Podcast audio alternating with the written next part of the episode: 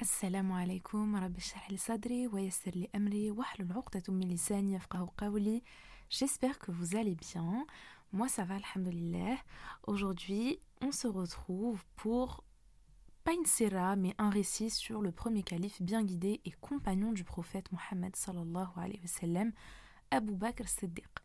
Tout au long du podcast, on reviendra sur son récit, sur ses mérites, sur son arrivée au pouvoir, sur les conquêtes qu'il a accomplies sous son règne, donc sous son califat, sur les difficultés auxquelles il a dû faire face. Vous allez voir à quel point son califat il a été très très mouvementé et qu'il a rapidement dû faire face à de grosses difficultés comme l'apparition de faux prophètes dans plusieurs régions de la péninsule arabique, etc.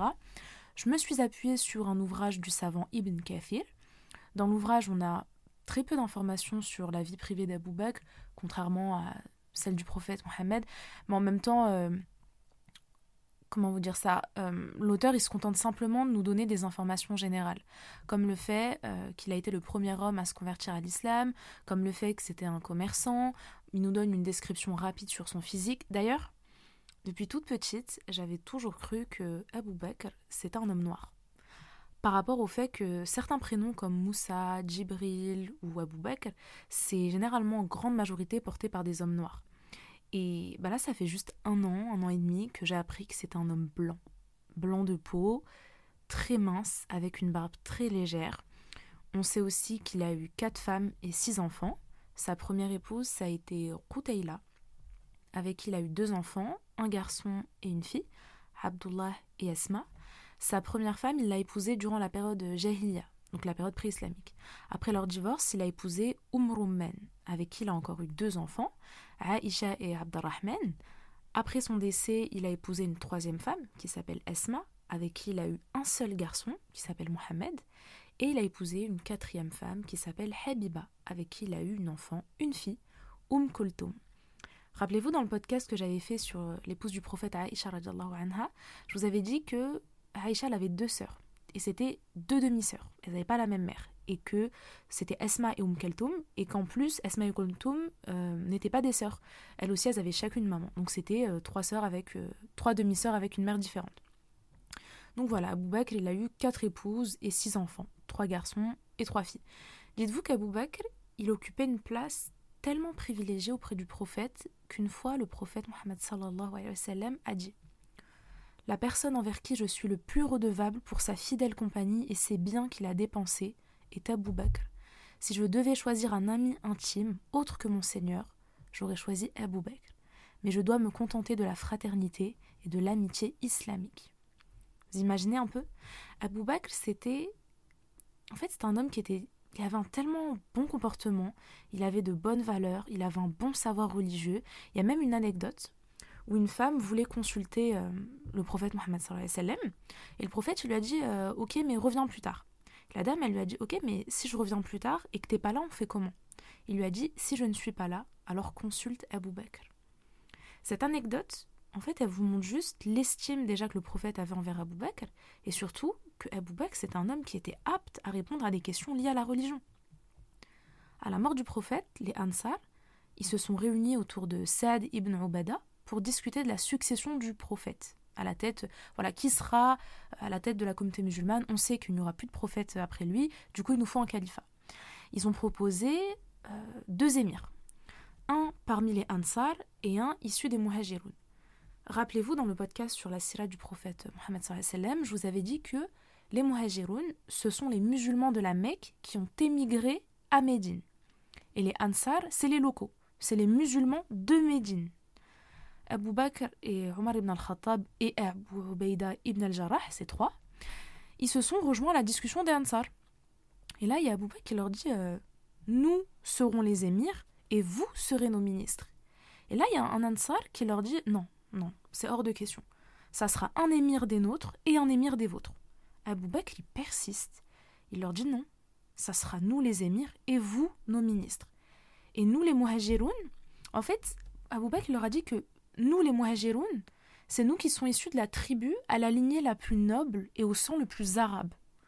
Et là, il y a Omar ibn al-Khattab qui demande aux, gens autour d'eux de prêter allégeance à Abu Bakr, vu que c'est lui qui était le meilleur d'entre eux, et c'était surtout la personne que le prophète Mohammed aimait le plus, Il s'est dit la personne qui est, la, plus légitime pour reprendre le flambeau, on va dire, de, la communauté musulmane, c'est Abu Bakr.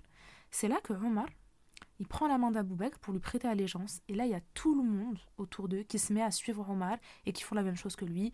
C'est officiel, Abu Bakr est désigné pour être le premier calife bien guidé à la tête de la communauté musulmane. Pardon. Problème de respiration, donc si je fais ça un peu tout au long du podcast, je m'excuse. Durant son mandat, Abu Bakr, il a fait plein de choses et parmi ces choses, il a compilé le Coran. C'est en l'an 12 en année égérienne qu'il a ordonné à Zayd ibn Thabit de rassembler tous les versets du Coran. Vous devez savoir en fait qu'à cette époque-là, les versets, ils étaient soit gravés sur des ardoises, soit ils étaient écrits sur des feuilles de palmier, soit ils étaient mémorisés par cœur par certains compagnons.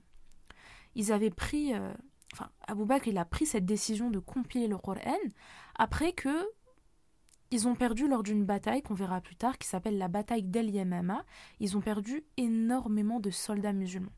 Et parmi ces soldats, qui étaient décédés en martyrs, il y avait beaucoup de compagnons qui avaient mémorisé le Coran dans son intégralité. Al-Bukhari, dans son recueil authentique le Sahih, dans le chapitre qui s'intitule La compilation du Coran, c'est là où il en a là où il en parle. Zayd ibn Thabit, le compagnon à qui Abu Bakr a demandé euh, de compiler le Coran, il n'était pas chaud au départ. Il était vraiment pas chaud pour le faire, mais pas chaud dans le sens où, en fait, vous allez comprendre pourquoi. Il a fallu que Omar ibn al-Khattab insiste et qu'Abu Bakr aussi, euh, en fait, qu'il a fallu que Omar et Abu Bakr lui disent en fait, il faut vraiment que tu acceptes, c'est une, noble tâche, etc. On a besoin de toi. Et là, il y a Aboubak qui lui dit Tu es un jeune homme raisonnable et digne de confiance. Tu avais pour habitude de retranscrire la révélation qui était faite au prophète. Je te charge donc de la compilation des versets du Coran. Une fois que le Coran a été compilé, il a été gardé par Abou Bakr dans sa maison jusqu'à sa mort, puis par le second calife, et ainsi de suite. Rappelez-vous, dans le podcast sur la sira du prophète Mohammed, je vous avais dit que durant la période de maladie du prophète, il était tellement épuisé qu'il finissait par s'évanouir à chaque fois qu'il se levait pour, euh, pour aller présider la salette. Et finalement, il s'est rendu à l'évidence que il a beau avoir toute la plus grande et bonne volonté du monde, son corps le lâche, son corps ne veut pas. Et finalement, il a demandé euh, à ce que la prière soit présidée par son compagnon de tous les jours, son meilleur ami Abu Bakr. Et je vous avais dit que c'était euh, une manière indirecte de le désigner comme successeur. Aujourd'hui, on est sur son podcast qui est dédié à Bakr Siddiq et on va bien revenir en détail sur sa succession puis sur son califat. Cinq jours avant la mort du prophète, un jeudi, Mohammed fait un sermon d'une très grande importance dans lequel il souligne le fait qu'Abu Bakr c'était le plus méritant de tous ses compagnons. Ibn Kathir, il nous dit que c'est très très fort probable que son serment, il est venu remplacer le testament que le prophète a voulu écrire pour désigner Abu Bakr comme successeur. Quand le prophète il a fait son sermon, la première chose qu'il a fait, bien entendu, c'est d'implorer le pardon d'Allah Azzawajal et des invocations pour les, martyrs de la bataille d'Uhud. Rappelez-vous que c'était euh, la bataille d'Uhud, la deuxième bataille que les musulmans avaient menée. La première, c'était euh, la bataille de Badr. La deuxième, c'est la bataille d'Uhud. Et cette bataille-là, qui a opposé les musulmans contre les Qurayshites, les polythéistes euh, de la Mecque. Et en plus, rappelez-vous, c'était la bataille où les musulmans ils avaient perdu. Et c'est là que le prophète, après avoir imploré le pardon d'Allah et fait des invocations pour les martyrs de la bataille de Houd, il dit Allah a proposé à un serviteur de choisir entre ce monde et la récompense se trouvant auprès de lui. Le serviteur en question a choisi la récompense se trouvant auprès d'Allah. Abu Bakr ils font en larmes. En fait, ça a été le seul à avoir compris le sens des propos du prophète. Abou Bakr dit Nous sommes prêts à sacrifier nos âmes, nos fils et nos biens pour que tu restes en vie. C'est là que le prophète lui répond Du calme, du calme, Abou Bakr. Voyez-vous toutes ces portes qui donnent sur la mosquée? Fermez-les toutes, excepté celle d'Abou Bakr, car je ne connais personne qui m'ait été de meilleure compagnie qu'Abou Bakr. Et ça me donne la chair de poule, c'est un truc de fou. Ibn Kathir, il nous dit que le prophète a ordonné à Abou Bakr de guider les compagnons qui étaient tous présents ce jour-là. D'ailleurs, il y a certaines prières dans lesquelles, euh, quand le prophète était encore vivant, euh, quand le prophète y participait à certaines prières, juste en tant que simple fidèle, c'était pas lui qui présidait la prière. Même quand il, quand il pouvait le faire, il disait à Abou Bakr non, non, vas-y, je te laisse présider la prière. Vous voyez pourquoi Ibn Kathir il dit qu'en fait c'était sûrement une manière indirecte. Il n'y a pas qu'Ibn Kathir hein, qui, a, qui a dit ça, mais c'était une manière indirecte en fait de dire ok le plus légitime pour prendre la succession, euh, ma succession, et eh bah c'est Abu, euh, Abu Bakr. Le prophète il a, comme je vous ai dit, il n'a pas explicitement désigné de successeur à la tête de la communauté musulmane, mais il a sous-entendu d'une manière euh, que toute personne qui est douée de raison et de discernement peut comprendre que sa succession revient à Abu Bakr. Le prophète, de son vivant, il avait ordonné à Oussama, un compagnon euh, du prophète, de mener une expédition aux frontières jordaniennes. Et euh, en fait, c'est là-bas où il y avait une bataille qui s'appelle Mu'ta.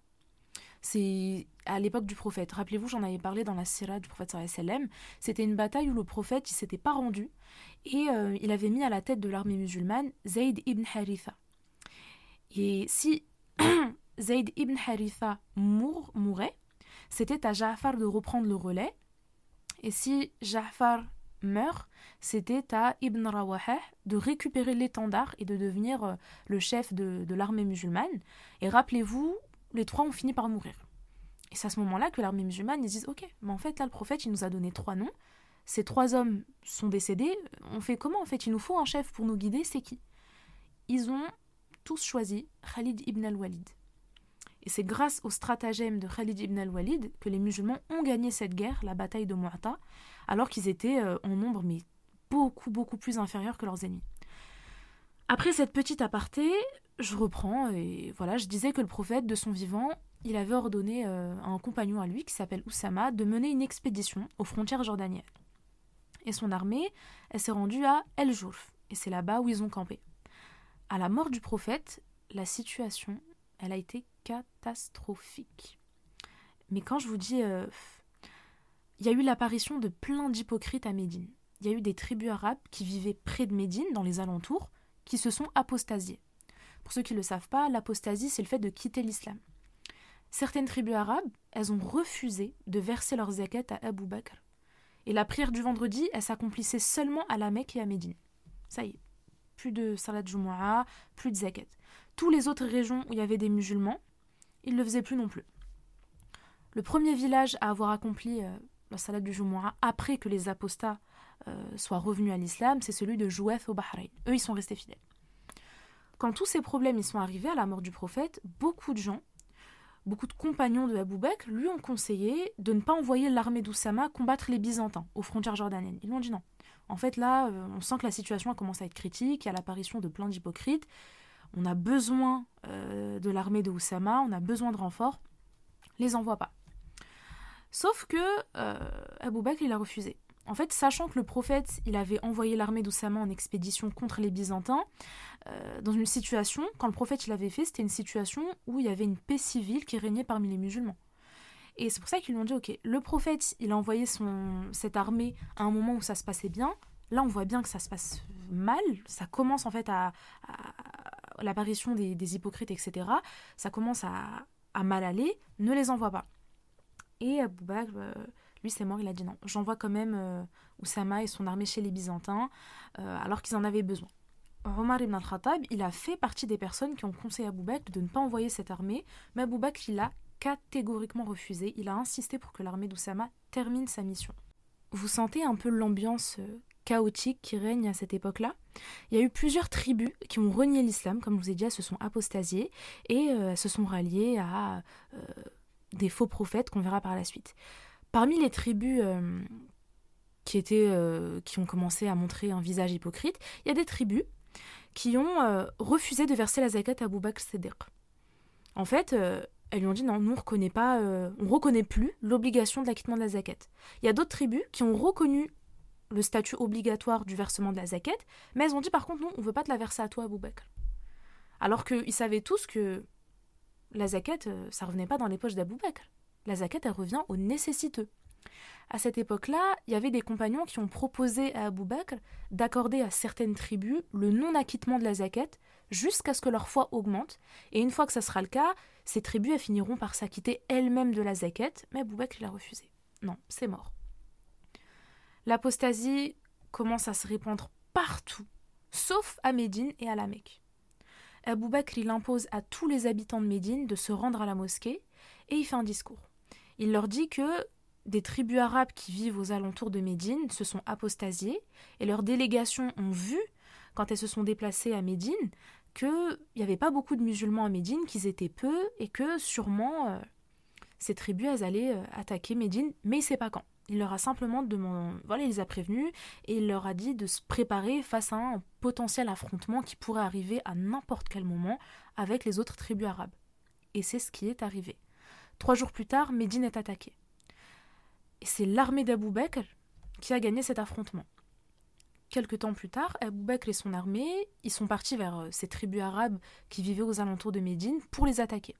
Ces tribus, elles ont gonflé des gros ballons de baudruche et elles les ont fait dégringoler du haut des collines. Le but, c'était de faire euh, peur, d'effrayer les dromadaires de, l'armée d'Abou Bakr à cause en fait des bruits que faisaient les ballons et ça a marché. Les dromadaires des musulmans, ils se sont mis à fuir mais de tous les côtés. Les musulmans, ont réussi à calmer leurs dromadaires juste qu'une fois la nuit tombée, mais c'était trop tard. Et euh, à cause de ça, les musulmans, ils ont dû euh, retourner à Médine, il n'y a pas eu d'affrontement. Sauf qu'une fois cet événement euh, passé, toutes les tribus arabes qui vivaient aux alentours de Médine, elles ont sollicité l'aide de nouvelles tribus pour être encore plus nombreuses et plus fortes pour attaquer les musulmans une nouvelle fois à Médine. Abou Bakr, de son côté, il a préparé son armée il a quitté Médine à la fin de la nuit. Le but, c'était d'attaquer par surprise ces tribus qui se sont apostasiées. Et euh, cet événement, ça a été le début d'une longue série de victoires pour les musulmans.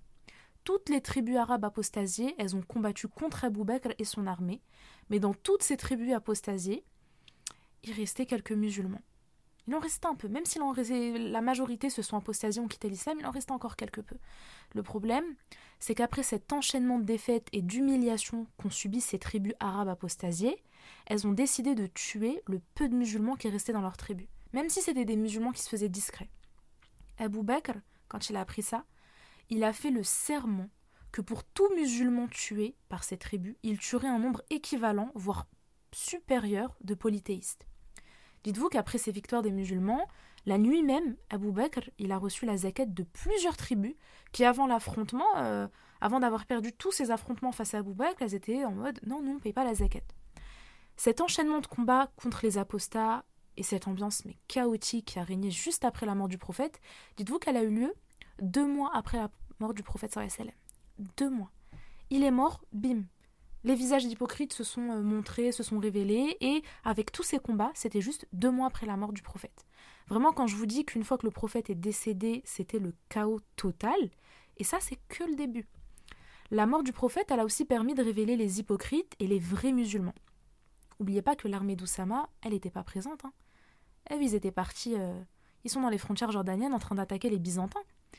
Oussama, quand il revient quelques jours après euh, que tous euh, ces événements avec euh, entre l'armée d'Abou Bakr, les musulmans et les tribus apostasiées, lui, il n'était pas présent avec son armée. Il revient quelques jours plus tard et c'est là qu'Abou Bakr le charge de gouverner la ville de Médine pendant son absence. N'oubliez pas, Abou Bakr, étant donné que c'est le calife, c'est lui le gouverneur de la ville de Médine. Et lui dit Ok, je dois partir pendant mon absence, je te charge, c'est toi qui as la responsabilité de me remplacer. Abou Bakr quitte la ville de Médine pour un petit temps dans le but de mener une nouvelle expédition. Mais plein de musulmans, plein de compagnons à lui lui ont dit c'est mieux que tu restes à Médine et que toi t'envoies à ta place euh, à la tête de l'armée musulmane pour cette nouvelle expédition un homme. Abou Bakr leur dit non. Non, non, c'est mort. En fait, Abou Bakr il avait vraiment ce besoin de soutenir corps et âme sa communauté, et c'est comme ça qu'il a quitté Médine accompagné de son armée pour cette nouvelle expédition. Ils ont dû faire face à certaines tribus arabes et un combat s'est engagé entre les musulmans et les polythéistes. C'est les musulmans qui une nouvelle fois ont remporté cet affrontement. Arrive une nouvelle expédition et cette fois-ci il y a plein de compagnons qui insistent mais qui insistent auprès d'Abou Bakr pour qu'il retourne à Médine et qu'il envoie à sa place des soldats et des pour combattre les apostats euh, de d'autres régions de la péninsule arabique. Et cette fois-ci, Abou Bakr, il accepte. Il accepte, il leur dit Ok, je vais reprendre, euh, je repars à Médine. Et pour le remplacer, il a désigné 11 généraux pour aller en expédition. Parmi ces 11 généraux, il y avait Khalid ibn al-Walid personnage qui va être très très important durant son califat et aussi durant le califat, euh, les débuts du califat de Omar ibn al-Khattab, puisqu'il finira par mourir sous le califat de Omar ibn al-Khattab. Rappelez-vous, je vous avais parlé de Khalid dans la sira du prophète sallam, même un peu plus tôt dans le podcast, je vous avais dit que euh, euh, durant la bataille de El-Mu'ta, quand le prophète il était encore vivant, il avait envoyé trois hommes. Voilà, le, si Ja'far meurt, c'est. si Zayd ibn Halitha meurt, c'est à Ja'far de prendre le relais. Si Ja'far meurt, c'est à Ibn Rawaha de prendre le relais. Par contre, il avait juste désigné les trois. Et finalement, voilà, les musulmans se sont concertés durant la bataille et ont désigné Khalid ibn al-Walid. Khalid ibn al-Walid, je vous avais dit que c'est. Ça, dans, aussi dans la salle du prophète je vous avais dit que ça a été l'un des plus grands guerriers du 6 siècle. Il était tellement fort qu'il a été surnommé par le prophète le sabre d'Allah. Il avait combattu lors de la bataille d'Uhud, mais cette fois-ci, il était pas, il était polythéiste, donc il avait combattu contre les musulmans. Euh, mais par la suite, il finira par se convertir à l'islam. Et par exemple, euh, c'est lui, comme je l'ai dit, qui durant la, bataille de Mu'ata, grâce à, son stratagème, à sa stratégie, les musulmans ont gagné alors qu'ils étaient en nombre, mais quand je vous dis tellement inférieurs par rapport à leurs ennemis. Je ne vais pas vous citer euh, les dix autres généraux qu'il a choisis pour mener cette nouvelle expédition, sachant qu'en plus, euh, le fait que les noms arabes sont, sont, très compliqués. Ils ont souvent deux prénoms et ensuite, on, vu qu'ils n'ont pas de nom de famille, on va citer euh, le nom de leur père, puis de leur grand-père, etc. C'est trop compliqué, ça va juste vous mélanger, en plus vous n'allez pas retenir. Retenez simplement qu'Abou Bakr Siddiq, pour cette nouvelle expédition, il a accepté de retourner à Médine pour reprendre son poste de gouverneur et il a donné cette responsabilité à 11 généraux. Euh, et parmi ces 11 généraux, on a le plus grand guerrier du VIe siècle, Khalid ibn al-Walid, qui devait aller combattre plusieurs tribus arabes qui se sont apostasiées à la mort du prophète. Ces tribus arabes apostasiées, elles sont pas qu'en Arabie. Hein. Non, elles sont pas qu'en Arabie saoudite. Certaines d'entre elles sont au Yémen, d'autres au Bahreïn, d'autres sont à Oman, d'autres sont aux frontières de la Grande Syrie. Certaines tribus sont même arabo-perses. En tout cas, ces onze généraux, ils ont été envoyés pour combattre les ennemis de l'islam. Après ça, Abu Bakr il a écrit une lettre de recommandation différente pour chaque émir. Quand le prophète Mohammed sallam il est encore vivant, euh, mais qu'il était dans les derniers jours de sa vie, il y a un homme du nom de Abhallah ibn Ka'b ibn Rawth, mais il est surnommé, euh, voilà, on va pas donner son prénom, c'est trop long, trop compliqué, il est surnommé Al-Aswad al-Ansi. Cet homme, il habitait au Yémen. Et durant les derniers jours de la vie du prophète, il s'est rebellé et il s'est déclaré prophète. Il est sorti accompagné de 700 combattants et il s'est dirigé avec son armée vers les villes de Najran en Arabie saoudite et il a réussi à s'emparer de cette ville en seulement 10 jours. Après ça, il s'est rendu à Sena, au Yémen, et il a eu euh, un affrontement entre euh, les deux armées, et c'est son armée à lui qui a gagné. Cette nouvelle ville tombe encore sous l'autorité de ce faux prophète qui est surnommé Al-Aswad al-Ansi, et finalement, tout le Yémen finira par tomber aux mains de cet homme, comme je vous ai dit, qui s'est proclamé nouveau prophète. Son influence, elle faisait qu'augmenter au point où il y a eu mais, un nombre considérable de Yéménites qui ont renié leur foi, et les musulmans qui euh, n'avaient pas fui, qui sont restés au Yémen, ils ont dû cacher leur foi, sinon bah, ils seraient tués. Lorsque Mohammed a appris la rébellion de cet homme, Al-Aswad al-Ansi, il a envoyé une lettre où il a ordonné aux musulmans sur place de combattre face à ce faux prophète. Une fois que la lettre a, bien tourné dans la région du Yémen, il y a eu une réunion qui a eu lieu dans laquelle trois hommes qui travaillaient aux côtés de ce faux prophète étaient présents. Le premier homme, c'est Kaïs. Il était le chef de la région d'El Janed. C'est une région qui est tombée euh, sous l'autorité du, du, faux prophète. Et il avait désigné Kaïs comme le gouverneur de cette région. Le deuxième homme qui était présent, c'est Fayrouz. Et le troisième homme, Deathaways. Là, vous vous dites, mais mince, en fait, là, ils vont aller tout rapporter au faux prophète, mais pas du tout. En fait, ces trois hommes, ils étaient plus en bon terme avec le faux prophète surnommé Al-Aswad al-Ansi. Mais nous, on va juste, je vais juste me contenter de dire Al-Aswad durant tout le, tout le podcast. Ces trois hommes, ils étaient plus en bon terme, ils ont même fini par euh, se faire menacer par euh, Al-Aswad, le faux prophète. Et lorsque la lettre du prophète Mohammed elle est arrivée à Kaïs, le premier, euh, le gouverneur de, premier gouverneur de ces trois hommes. Lui, il a accueilli cette lettre, mais comme une délivrance. Il a directement accepté de participer à la mise à mort euh, d'El Aswad, du faux prophète, et les musulmans, comme d'un commun accord, ils, ont tous fait le serment d'aller tuer ce faux prophète. Sauf que le démon qui habitait dans le faux prophète, Al-Aswad, il l'a informé de ces détails du complot qui était en train de se tramer contre lui. C'est là que le faux prophète, il a appelé Kais pour lui demander ce qui est en train de se passer. Et Kais, il lui a dit Mais jamais de la vie, je me retournerai contre toi. Une fois qu'ils ont fini leur discussion avec le faux prophète, Kais, euh, il est directement parti rejoindre euh, ces deux autres hommes, Feyrouz et Deathawais, les deux autres hommes qui étaient présents euh, durant la réunion. Et il leur a dit Voilà, en fait, l'Aswad, voilà, il, m'a dit qu'en fait, il sent que quelque chose se trame, etc. Mais j'ai juré que non, jamais je tournerai de dos, etc. Et pendant que les trois hommes ils étaient en train de se concerter sur la suite des événements, sur comment on va le tuer, comment on va faire et tout, il y a un homme qui vient les chercher et qui les emmène auprès d'El-Aswad, le faux prophète. Et là, tu as le faux prophète qui leur dit Je vous ai honoré en vous désignant à la tête de vos tribus respectives. Et les trois hommes, ils lui disent Mais non, eh, vraiment, c'est des rumeurs. On n'est pas du tout en train de te mettre à l'envers, on veut pas du tout te tuer, on veut pas te destituer de ta place en tant que prophète, on est loin de tout ça, nous, nous on est avec toi. Sauf que finalement, ils ont fini par craquer, ils ont fini par avouer que c'était vrai. Euh, et ils lui ont demandé pardon. Ils se sont excusés, voilà, euh, c'est la dernière fois qu'on dira ça. C'est là que le Eswed, retenez, Eswed, c'est le faux prophète. Comme ça, ça m'évitera de répéter à chaque fois le faux prophète, le faux prophète. El Eswed, c'est le faux prophète. Et là, Eswed, il leur dit c'est la dernière fois que, j'entends vos noms dans une discussion comme quoi vous souhaitez me tuer. Sinon, en contrepartie, je vous enlève tous les privilèges que je vous ai accordés. Les, les trois hommes, ils sortent de chez lui. Ils sont super heureux de ne pas avoir été exécutés, mais ils sont conscients que le S-Wed, ils à bien, bien douter de, leurs intentions et qu'ils étaient dans une position très, très, très délicate.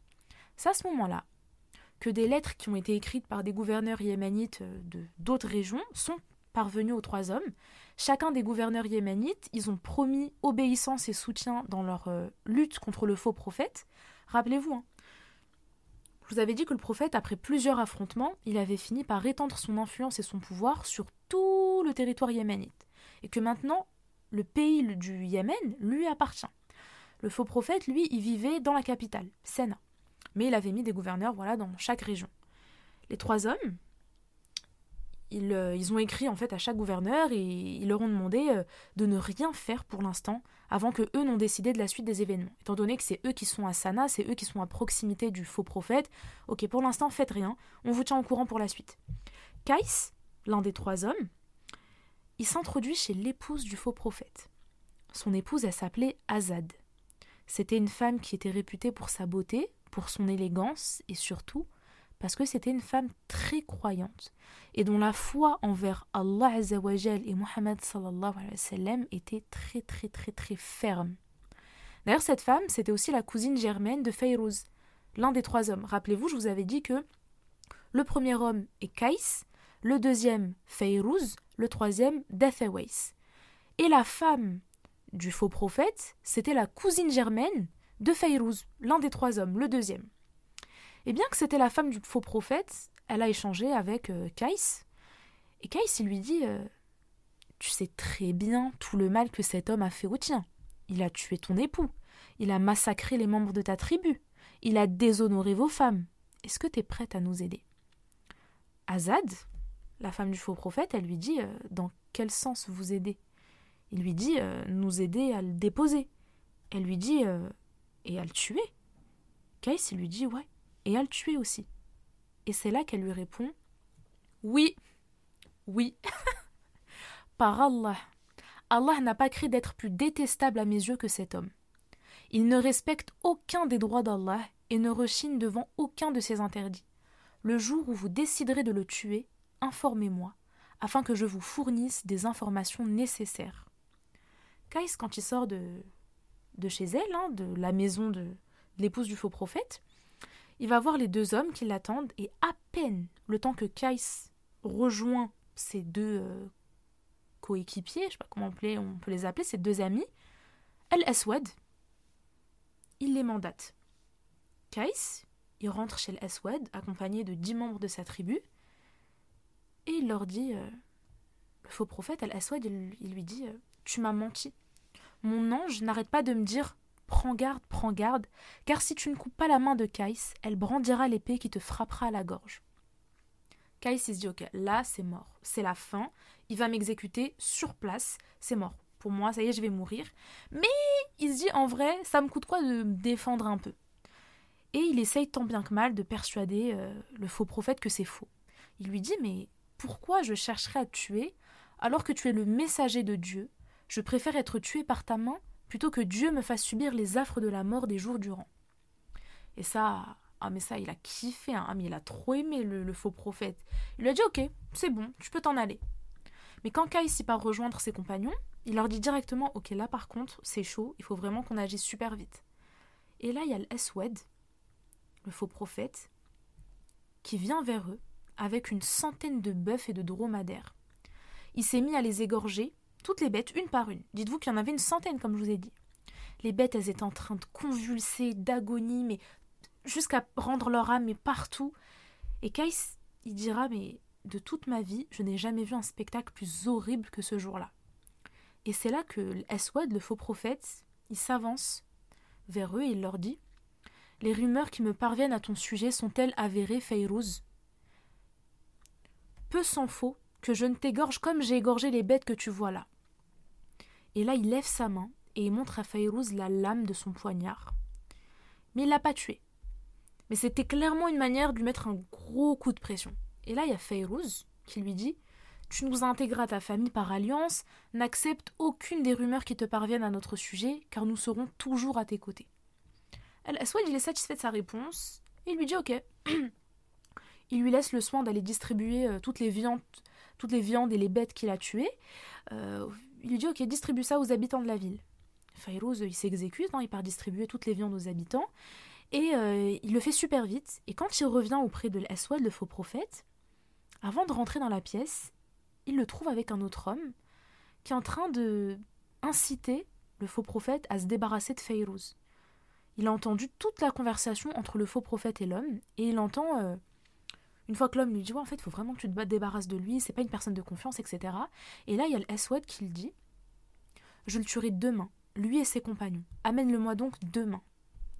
Fayrouz, il part rapporter ce qu'il venait d'entendre à ses compagnons, et c'est à ce moment-là qu'ils se sont dit Ok, en fait, là, il faut qu'on reprenne contact avec Azad, l'épouse du faux prophète, et cette fois-ci, c'est pas Kais qui est euh, rentré chez elle, c'est son cousin germain Fayrouz qui s'est introduit chez elle elle lui a dit euh, que tous les appartements de la maison sont surveillés par des gardes, sauf son appartement à elle, dont l'un des murs donne sur telle rue. À la nuit tombée, et sans attirer l'attention des gardes, elle leur a dit de pratiquer une ouverture dans le mur en question qu'elle leur a indiqué, et euh, elle leur a dit rien ne vous empêchera de tuer le faux prophète si vous passez par tel mur. Elle placera pour eux euh, dans la chambre une lampe et des armes. Après cette discussion, quand Fayrouz euh, sort de chez elle, il tombe nez à nez avec Al-Aswad. Al-Aswad lui dit Mais tu fais quoi chez mon épouse? Étant donné que Al-Aswad c'est un homme euh, très brutal, à peine il lui a dit ça, il lui a mis un gros coup dans la tête. Azad, l'épouse du prophète, elle s'est mise à crier, mais justement pour faire diversion et pour que les gardes arrivent. Si elle n'avait pas crié, euh, son mari, le faux prophète, il aurait tué son cousin. Hein. Fayrouz, il se dit euh, enfin, elle a dit d'un coup euh, au prophète, mais c'est mon cousin, c'est mon cousin Germain, c'est Fayrouz, euh, il est juste venu me rendre visite. Elle de lui dit, mais tais-toi. Alors toi, tais-toi. Je l'épargne pour cette fois-ci, si ça peut te faire plaisir, mais la prochaine fois, non. Fayrouz, il s'enfuit, il prend la fuite et part rejoindre ses compagnons et leur raconte tout ce qui venait de se passer. Azad, l'épouse du prophète, elle leur fait parvenir une missive où elle leur dit de ne pas renoncer à leur projet, leur projet de tuer son époux. En fait, je pense que elle s'est dit qu'après l'altercation qu'il y a eu entre son mari et son cousin Germain Feyrouz, peut-être potentiellement qu'ils vont renoncer à tuer euh, son époux. Et Feyrouz, il s'introduit une nouvelle fois chez elle, juste pour confirmer le contenu de sa missive. Il lui dit Ouais, t'inquiète, nous, euh, ce soir, etc., on va le tuer et tout ça. Ils se sont mis à travailler le mur de la chambre de l'intérieur pour que le soir venu, bah, l'ouverture qui hum, comptait pratiquer sur le mur extérieur, elle leur soit plus facile. Après ça, Fayrouz, il s'assoit auprès de sa cousine, comme si de rien n'était, voilà, euh, vraiment pour pas attirer l'attention. Et Aswad, il arrive, et là, il me dit, non, mais en fait, c'est une blague, tu fais quoi encore ici? Hier encore, je t'ai mis une pression, limite, quoi. Et Azad, son épouse, elle répond, mais rien, c'est vraiment mon, frère de lait et c'est mon cousin Germain, quoi. Al-Aswad, il expulse, il expulse Fayrouz, quoi. il le fait sortir de chez lui, et sinon voilà, il a... ça s'arrête là, il prend plus la tête ou quoi que ce soit. La nuit tombée, comme convenu, Fayrouz et ses compagnons font leur ouverture dans leur mur et s'introduisent dans l'appartement du faux prophète. Ils ont réussi à trouver une lampe cachée sous un récipient. Et Fayrouz, il s'approche euh, de la chambre et c'est là qu'il voit le faux prophète couché sur un lit de soie, la tête enfoncée entre ses épaules, en train de ronfler, mais il est complètement ivre. Azad, son épouse, elle était assise juste à côté de lui, et quand Fayrouz il arrive au seuil de la porte, le démon qui habitait dans le faux prophète le réveille. El Eswed il s'assoit et il dit en ronflant euh, Qu'es-tu venu faire ici, Fayrouz Fayrouz, mais il est pris de panique. Parce que pour lui, il dort. Hein. Il dort en plus, euh, euh, il est ivre, il a bu, donc il ronfle, ça y est quoi. Il, est dans son meilleur sommeil. Et Fayrouz, en fait, il panique. Et dans sa tête, il se dit Mais si je fuis, là, si je prends la fuite, le lendemain, il va me tuer. En fait, là, il faut tout de suite, maintenant, je le tue. Et c'est là, mais d'un coup, qu'il saute sur le faux prophète, il lui transperce son épée. Mais El il s'oppose avec une, résistance. Fayrouz, il prend la tête du faux prophète, il lui transperce la gorge. Il l'immobilise sur le ventre en le plaquant euh, sur le sol avec euh, l'aide de ses deux genoux, et c'est là où il l'achève. Il est parti chercher ses compagnons pour leur dire que ça y est, j'ai tué le faux prophète, c'est bon. Ils entrent dans la chambre avec ses compagnons, et tous ensemble, ils ont pris le corps du prophète pour le décapiter. Sauf que le démon qui habitait dans le faux prophète, il s'est mis à faire bouger son corps. Et là, l'Eswed, le faux prophète, il est pris mais d'une grosse convulsion. Ils n'ont pas réussi à le maîtriser. Et c'est qu'après que deux hommes parmi les compagnons de Fayrouz, ils se sont assis. Imaginez que deux hommes ont dû s'asseoir sur le dos du faux prophète pour que finalement ils arrivent à le maîtriser. Azad, la femme du faux prophète, elle le prend par les cheveux. Et c'est là qu'il s'est mis à émettre des sons mais euh, incompréhensible. En même temps, il était ivre, en même temps, il y a son démon qui parle, enfin, c'était bizarre. Après ça, ils ont réussi à séparer la tête du corps du faux prophète, malgré le fait que son corps il s'est mis à bouger, mais comme un taureau. Et c'est là que, en fait, à cause du bruit que son corps faisait, quand il est en train de, de bouger dans tous les sens, vraiment comme un taureau, les gardes ils se sont mis à courir dans tout l'appartement à cause des bruits. Mais Azad, elle leur a dit euh, Non, c'est rien, le prophète là, euh, le prophète, le faux prophète, mais elle leur a dit non, c'est rien. Il est juste en train de recevoir la révélation. Et tous les gardes du corps, ils sont retournés à leur poste. Après tous ces rebondissements, et après qu'ils ont réussi à enfin tuer le prophète, les trois hommes, donc Kais, Fayrouz et Deathawais, ils se sont concertés pour décider par quels moyens ils allaient annoncer la mort du faux prophète à leurs partisans, et ils se sont mis d'accord pour l'annoncer au matin. Ils ont appelé les musulmans et les mécréants pour leur euh, annoncer la nouvelle. Le matin venu, Kais, l'un des trois hommes, monte sur le mur de la forteresse et il appelle tous les musulmans et les mécréants, il appelle tous les habitants qui se sont rassemblés autour de la forteresse et c'est là qu'il s'est mis à accomplir l'appel de la prière et il a crié J'atteste que Mohammed est le messager de Dieu et que Abhallah est un menteur. Abhallah, c'est le prénom du faux prophète. Je répète J'atteste que Mohammed est le messager d'Allah et que Abhallah est un menteur. Après ça, il a jeté la tête du faux prophète sur la foule. Ça me dégoûte. Les trois hommes, donc euh, comme je vous ai dit, hein, Kais, Fayrouz et Dathawais, ils ont fini par se disputer le pouvoir. Mais ils ont fini par se mettre d'accord que, vas-y, ça va être un autre compagnon, Muad ibn Jabel, qui va devenir l'imam et qui va guider euh, la salette. Et ils ont informé euh, par une lettre le prophète Mohammed que le faux prophète euh, Al-Aswad al-Ansi euh, a été définitivement tué, voilà. Mais le prophète Mohammed il a euh, déjà été informé par la mort du faux prophète par le biais d'Allah. La nuit même où le faux prophète il a été tué, Allah voilà, il lui a envoyé, je ne sais pas si c'est dans un rêve, je ne sais pas si c'est une pensée, mais en tout cas, il a été mis au courant, il n'a pas attendu que la lettre lui arrive, il a déjà été mis au courant après la mort du faux prophète dans la région du Yémen, et après que le vrai prophète Mohammed soit euh, parvenu euh, auprès des Yéménites, bah, certains Yéménites, ils ont encore plus sombré dans les doutes et dans l'incertitude. En fait, là, il y a la mort du faux prophète et là, il y a la mort du vrai prophète. Ça y est, le vrai prophète sallam est décédé, il est mort. Et là, en fait, comme je vous ai dit, ils sont sombrés dans, l'incertitude. Et Kais, l'un des trois hommes, dont euh, je vous parle depuis le début, mais lui convoitait tellement le pouvoir au Yémen qu'il a fini par renier l'islam. C'est pas trop dommage cette fin. La population yéménite, elle a fini par le suivre, elle a fini par suivre Kais. Et c'est là que Abu Bakr il a ordonné par écrit au gouverneur et aux autres émirs du Yémen d'envoyer des renforts aux côtés de Fayrouz, Fayrouz, euh, le deuxième des trois hommes. Il lui a dit, euh, Abu Bakr, il, a, voilà, il a demandé aux émirs du Yémen d'envoyer des renforts aux côtés de Fayrouz et aux côtés des tribus arabo-persanes pour combattre Kais et ses alliés, en attendant que l'armée d'Abu Bakr les rejoint. Kais, son but, c'était de tuer les deux autres généraux, Fayrouz et Dathawais. En fait, lui, euh, on nous a dit qu'on voitait trop le pouvoir. Et euh, il se passe que. Je vous raconte la scène. Kais, il prépare un repas. C'est pas lui qui le prépare, voilà, mais des gens préparent un repas. Et il invite en premier Death Quand il arrive, Kais, il bondit sur lui et il le tue. Ensuite, Kais, il invite euh, Fayrouz pour dîner. Et sur le chemin, Fayrouz, il entend une femme dire à une autre femme Celui-ci sera tué comme l'a été son compagnon. Là, ok, pause, il réalise en fait que Death vient d'être tué par Kais, il fait demi-tour. Et il est parti informer ses proches de la mort de Death déjà, et leur dit Ok, en fait là, je fuis. Il est parti se réfugier auprès de ses oncles maternels, et en plus, il a aussi eu le, soutien de d'autres tribus.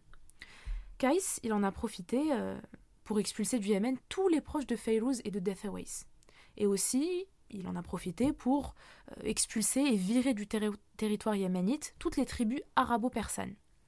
Et c'est là que Fayrouz s'est dit non, en fait là c'est trop, je vais aller le combattre. L'affrontement entre ces deux hommes et leur armée, elle a été mais sanglante. Mais elle a tourné à l'avantage de Fayrouz. Il a fini par emprisonner Kais, il l'a pas tué. Il l'a volontairement pas tué, il a emprisonné Kais et euh, il a emprisonné aussi un autre homme qui avait auparavant renié l'islam et qui avait prêté allégeance au faux prophète, donc Al-Aswad al-Ansi. Et Kais et cet homme en question, qui ont été les prisonniers de Fayrouz, euh, Fayrouz, il les a envoyés à Abu Bakr, donc à Médine, il les a envoyés en tant que prisonniers. Abu Bakr, il les a réprimandés, mais Kais et l'homme en question, ils se sont excusés auprès d'Abu Bakr. Abu Bakr, personne très très très clémente, il leur a dit Ok, j'accepte vos excuses, il les a même libérés, il les a même laissés regagner leurs tribus respectives. Après cet événement, Abu Bakr, il remet l'étendard à Khalid ibn al-Walid, pour aller combattre les apostats. Il lui donne rendez-vous à Khaybar avec tous les autres émirs, mais il lui ordonne d'aller combattre certaines tribus avant. Et avant de combattre face à l'ennemi, les généraux ils devaient d'abord persuader euh, les gens, que ce soit des, polythéistes qui ne se sont. Euh, enfin, tous les apostats, tous ceux qui avaient renié l'islam. Ils devaient, avant de directement les combattre, ils devaient les convaincre de revenir à l'islam, et s'ils refusaient, alors là, ils les combattraient arrive un premier affrontement que les musulmans ont gagné face aux polythéistes. Quelque temps plus tard, arrive un nouvel affrontement entre les musulmans et les apostats, et à la tête de l'armée des femmes, à la tête de l'armée des apostats, on a une femme cette fois-ci, Umm Ziml. C'était une femme de la haute noblesse arabe. Elle avait rassemblé euh, des membres de plusieurs tribus et elle avait réussi à former mais, une armée impressionnante. Le combat commence Umziml est sur le chameau de sa mère. Elle est entourée et protégée par plusieurs gardes et plusieurs chameaux. Mais c'est Khalid et son armée qui remportent cette bataille. Et ils envoient une missive à Abu Bakr pour l'informer de euh, cette nouvelle victoire des musulmans. Du côté de Médine, ça allait. Un jour, euh, il y a un homme issu d'une tribu, la tribu des Banu Sulaym. Il se présente auprès d'Abu Bakr et il lui demande de lui préparer une armée avec laquelle il ira euh, lui aussi combattre les apostats. Abou Bakr, il accepte, il se dit, mais ouais, c'est trop bien, euh, tiens, euh, une armée, tiens, euh, voilà, de l'armement, etc. Et l'homme, une fois sorti de Médine, il s'est mis à tuer tous les musulmans, toute l'armée musulmane. Autant l'armée musulmane que les apostats. Il les a tous tués. Lui, son objectif, c'était de s'emparer de leurs biens. Quand Abou Bakr, il a appris ce qui s'est passé, il a envoyé une armée à la poursuite de cet homme, ils ont réussi à le retrouver, ils l'ont rapporté à Médine, et cet homme en question, il s'est fait jeter dans un brasier, et c'est comme ça qu'il est mort, brûlé vif sur la place publique à Médine. autre événement important euh, qui a eu lieu, ça a été l'arrivée d'une arabe chrétienne, une femme, qui s'est prétendue prophétesse. Elle s'appelle Sajah. Ouais, elle arrivait, elle a dit Je suis prophète et je suis une femme.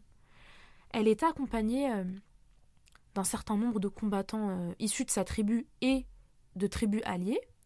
Et eux, en fait, ils voulaient en découdre avec Abu Bakr. Ils se sont rendus à El Yamama, où se trouvait Moussaïlima le menteur.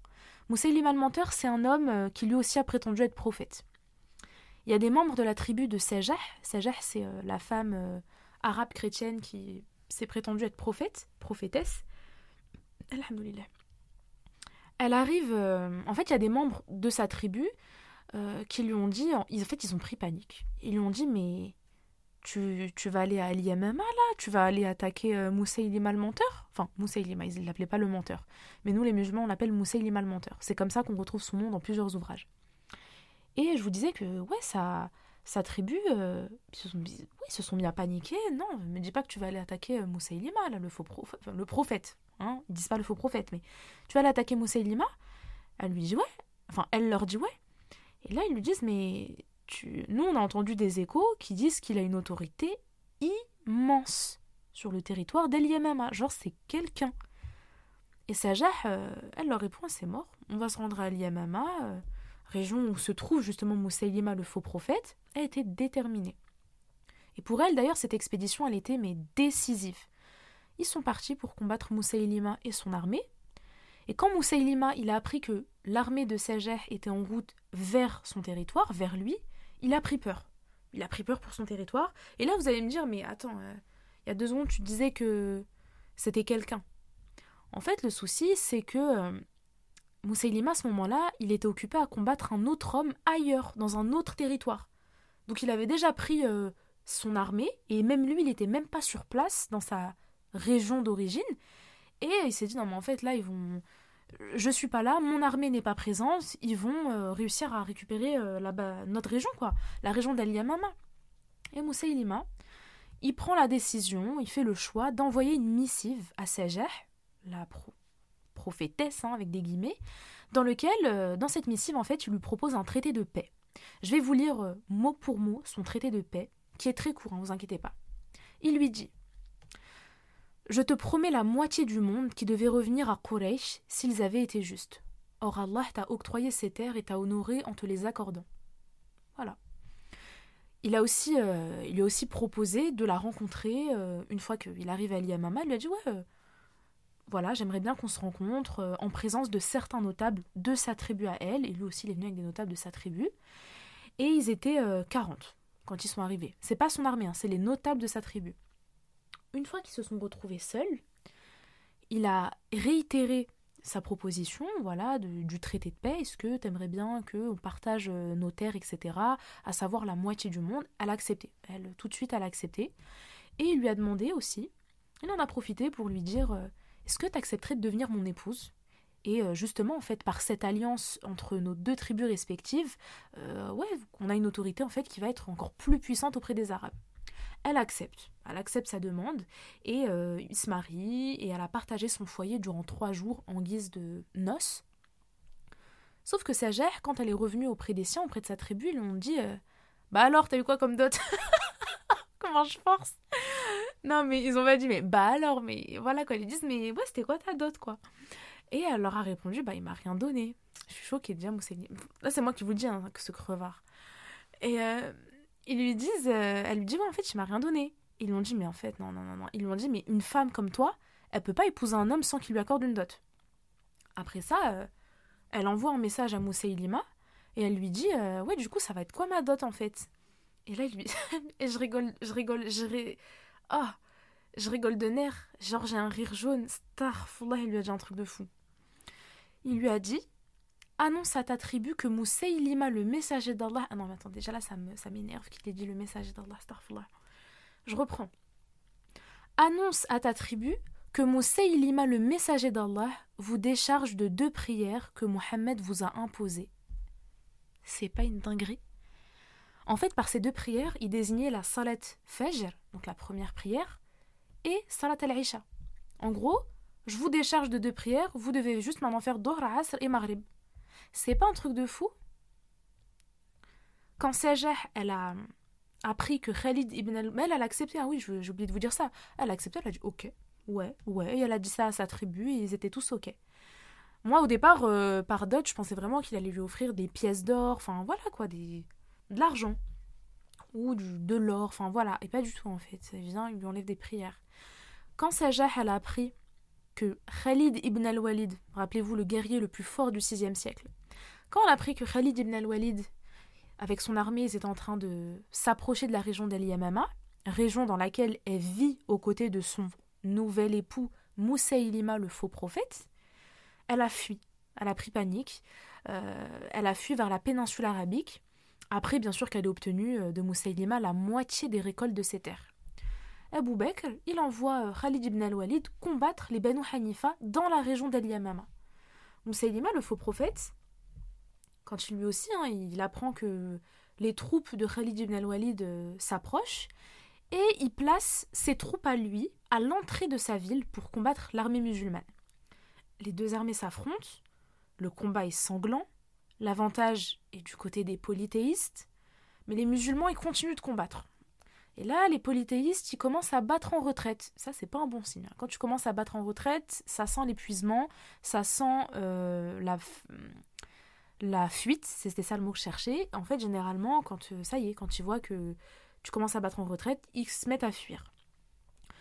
Euh, et là, les musulmans, quand ils voient en fait euh, qu'ils commencent à battre en retraite, qu'il n'y a plus trop de soldats qui sont là en train de combattre, ils sont en train de les poursuivre et ils arrivent jusqu'à une forteresse. Généralement dans les forteresses, même à l'époque du prophète sallam, euh, c'est là-bas où, dans une bataille, on cachait les femmes, les enfants.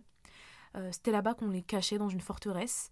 Et certains, certaines personnes, quand certains soldats, quand durant un affrontement, ça y est, ils sentent que la victoire elle est du côté de l'armée opposée, l'armée adverse, soit ils montent sur leur monture et ils fuient, soit, euh, genre ils fuient dans une autre région euh, autre part, soit ils vont eux aussi s'enfermer dans la forteresse avec euh, les femmes et les enfants. Et comme je vous ai dit, les musulmans ils continuent de combattre les polythéistes, les polythéistes ils commencent à battre en retraite, les musulmans ils poursuivent les polythéistes jusqu'à arriver face à une forteresse qui s'appelle la forteresse le verger de la mort. Moussaïlima, le faux prophète, lui, euh, il était déjà caché dans la forteresse. Hein. Eh, mais lui, les musulmans, ils ont assiégé la forteresse. Et là, il y a un soldat musulman qui a l'idée, en fait, euh, qui a une idée et qui demande euh, aux autres soldats de le lancer par-dessus les murs de la forteresse. Et il leur dit, à l'aide de vos boucliers et de vos lances, en fait, vous allez me soulever jusqu'à ce que j'arrive à atteindre le sommet des murs de la forteresse, et lui ensuite, il a sauté de l'autre côté et euh, il leur a ouvert la porte. Ce soldat, il s'est jeté dans les rangs de l'ennemi, il a réussi à s'approcher de la porte, puis il a ouvert aux musulmans, et l'armée musulmane, elle a littéralement déferlé sur les polythéistes. Et sont là, chaque apostat qui était sur leur passage, ils l'ont tué. Et un moment, ils rencontrent sur leur chemin Moussaïlima le menteur, qui était en train d'essayer de se cacher derrière euh, un mur qui était un peu cassé, un truc. Il essayait de se faire un petit passage pour se cacher. C'est un soldat musulman du nom de Wahshi qui a tué Moussaïlima le menteur. Voilà, le second faux prophète a été tué. D'ailleurs, euh, Wahshi, comment il l'a tué, il lui a lancé, lui a fait, mais il lui a transpercé sa lance. D'ailleurs, je ne sais pas si le nom de Wahshi, euh, ça vous dit quelque chose, ça vous rappelle quelqu'un. Wahshi, c'était celui qui avait euh, tué lors de la deuxième bataille des musulmans, hein, la bataille d'Uhud. C'est lui qui avait tué l'oncle du prophète, Hamza. Il avait été, à ce moment-là, il était polythéiste. Hein. À ce moment-là, euh, il avait en fait été mandaté par Hind. Hind, c'était l'épouse du chef des Quraysh, Abu Sufyan. Et sa mission à lui, euh, Hind, elle lui a dit en fait, toi, ta mission, c'est même pas d'aller combattre les autres soldats, toi, je veux que tu tues Hamza, l'oncle du prophète. D'ailleurs, l'oncle du prophète, il a été, lui aussi, il était tellement fort que le prophète l'a surnommé euh, le lion d'Allah.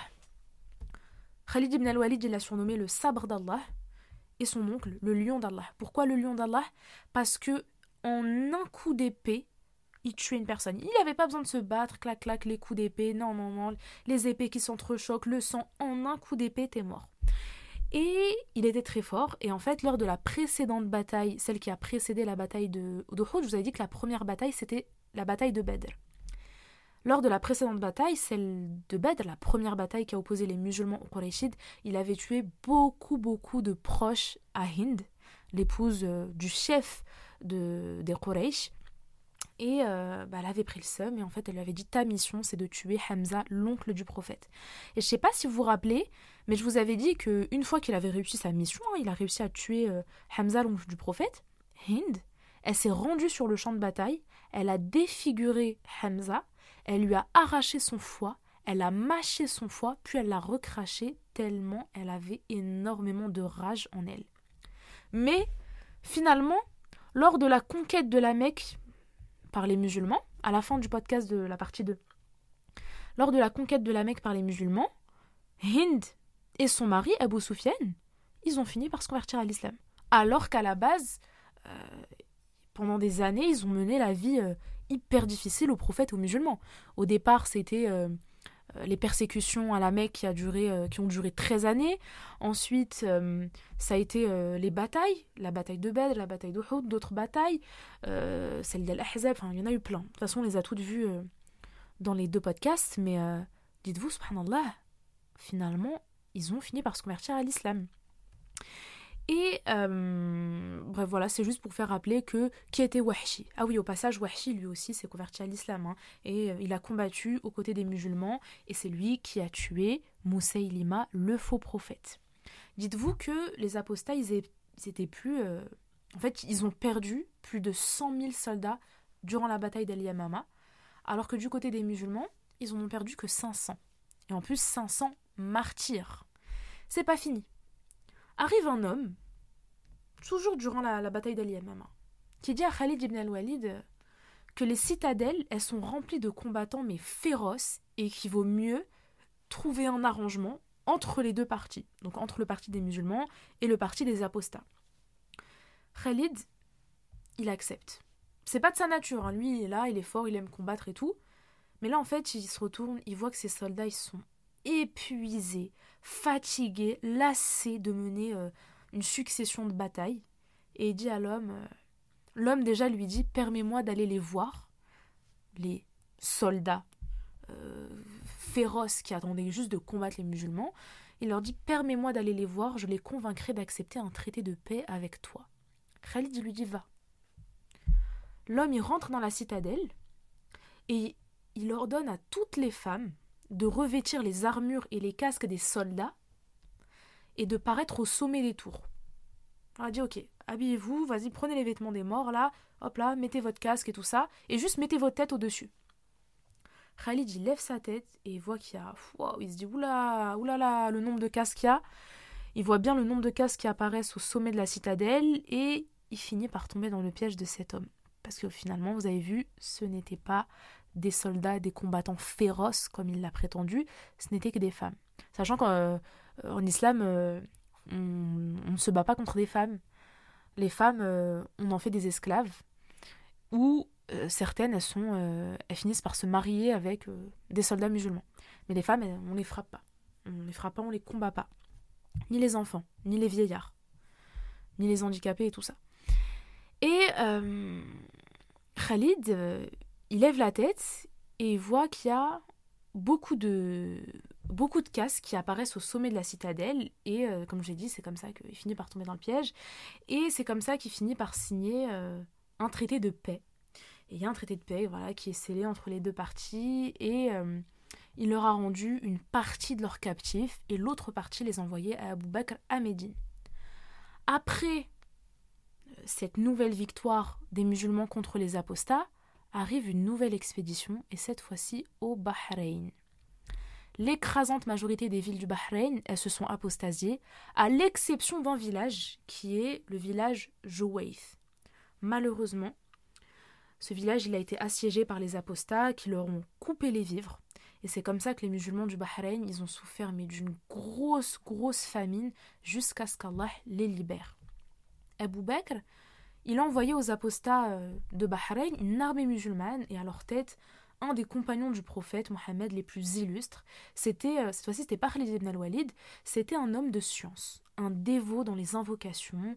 Euh, ces invocations à cet homme, elles étaient toujours exaucées par Allah et cet homme, il s'appelle Al-Ala ibn al-Hadrami. Durant leur expédition pour le Bahreïn, l'armée musulmane s'arrête dans un endroit, dans le désert, et à peine ils ont posé leurs pieds au sol que tous leurs chameaux ils ont pris la fuite. Déjà ils perdent leurs chameaux, et en plus leurs chameaux transportaient leur nourriture et leurs boissons. L'armée musulmane se retrouve en plein milieu du désert, en pleine nuit, sans rien.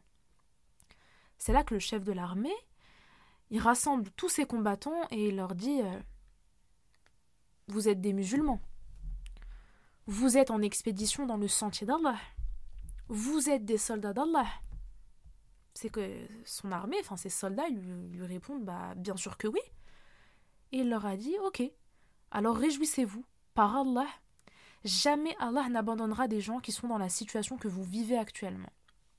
Après qu'ils ont fini euh, Salat al-Fajr, et après avoir invoqué Allah, mais toute la, ouais, toute la nuit, quoi, Allah, il a fait naître à côté d'eux une immense, mais genre un immense étendue d'eau pure. Et au milieu de la matinée, tous leurs chameaux sont revenus, avec leur changement, sans rien, en fait, sans que rien n'ait bougé. Rien n'a été volé, rien n'a été, euh, euh, ouais, pris, volé, rien. Vous avez vu ou pas? Après cet événement, euh, l'armée musulmane, a repris son chemin. Ça y est, ils ont retrouvé leurs chameaux, leurs vêtements, leurs affaires. Ils ont pu se laver et boire grâce à l'eau qu'Allah a fait apparaître en plein milieu du désert, subhanallah. Et voilà, ils, reprennent leur chemin et ils arrivent en face des troupes ennemies. Sauf que l'affrontement, il n'a pas directement, euh, pas directement lieu. Les deux armées, elles ont campé durant la nuit à une distance très courte l'une de l'autre. Et pendant que les musulmans ils étaient en train de se reposer, le chef de l'armée musulmane, il entend mais des éclats de voix, des éclats de rire, etc., qui viennent du camp adverse. Et là, il demande à ses soldats lequel d'entre vous peut se rendre discrètement chez l'armée ennemie pour voir ce qui se passe. Il y a un de ces hommes qui se porte volontaire et il s'introduit discrètement chez l'ennemi. C'est là qu'il les voit mais complètement ivres. Ils sont incapables de distinguer quoi que ce soit tellement euh, la boisson les a étourdis. Il revient auprès de son camp et il leur raconte tout ce qu'il a vu. Le chef de l'armée musulmane, il saute sur sa monture et il ordonne à l'armée de suivre. Ils ont lancé en pleine nuit une attaque surprise et c'est comme ça qu'ils ont tué beaucoup, mais quand je vous dis beaucoup, beaucoup d'apostats. Place maintenant à une nouvelle expédition. Et celle-ci, elle se passe à Ummen, une autre région qui a été apostasiée. Il y a un homme qui a prétendu être le prophète, et euh, voilà, une nouvelle fois, un troisième faux prophète, et euh, énormément d'habitants à Ummen l'ont cru. Et ce même homme, il a réussi à devenir le roi de Ummen. Il a réussi à destituer les deux fils de l'ancien roi. Les deux fils de l'ancien roi, c'est Jaifar et Abed. Et ces deux fils, euh, ils ont fui, ils ont fui vers les extrémités du pays, et c'est comme ça qu'ils ont envoyé une missive à Abou Bakr pour l'informer de la situation à Oumen, et ils lui ont demandé, euh, ouais, ils ont dit, Abou Bakr, envoie-nous des renforts. Abou Bakr, il leur envoie deux émirs et leur armée.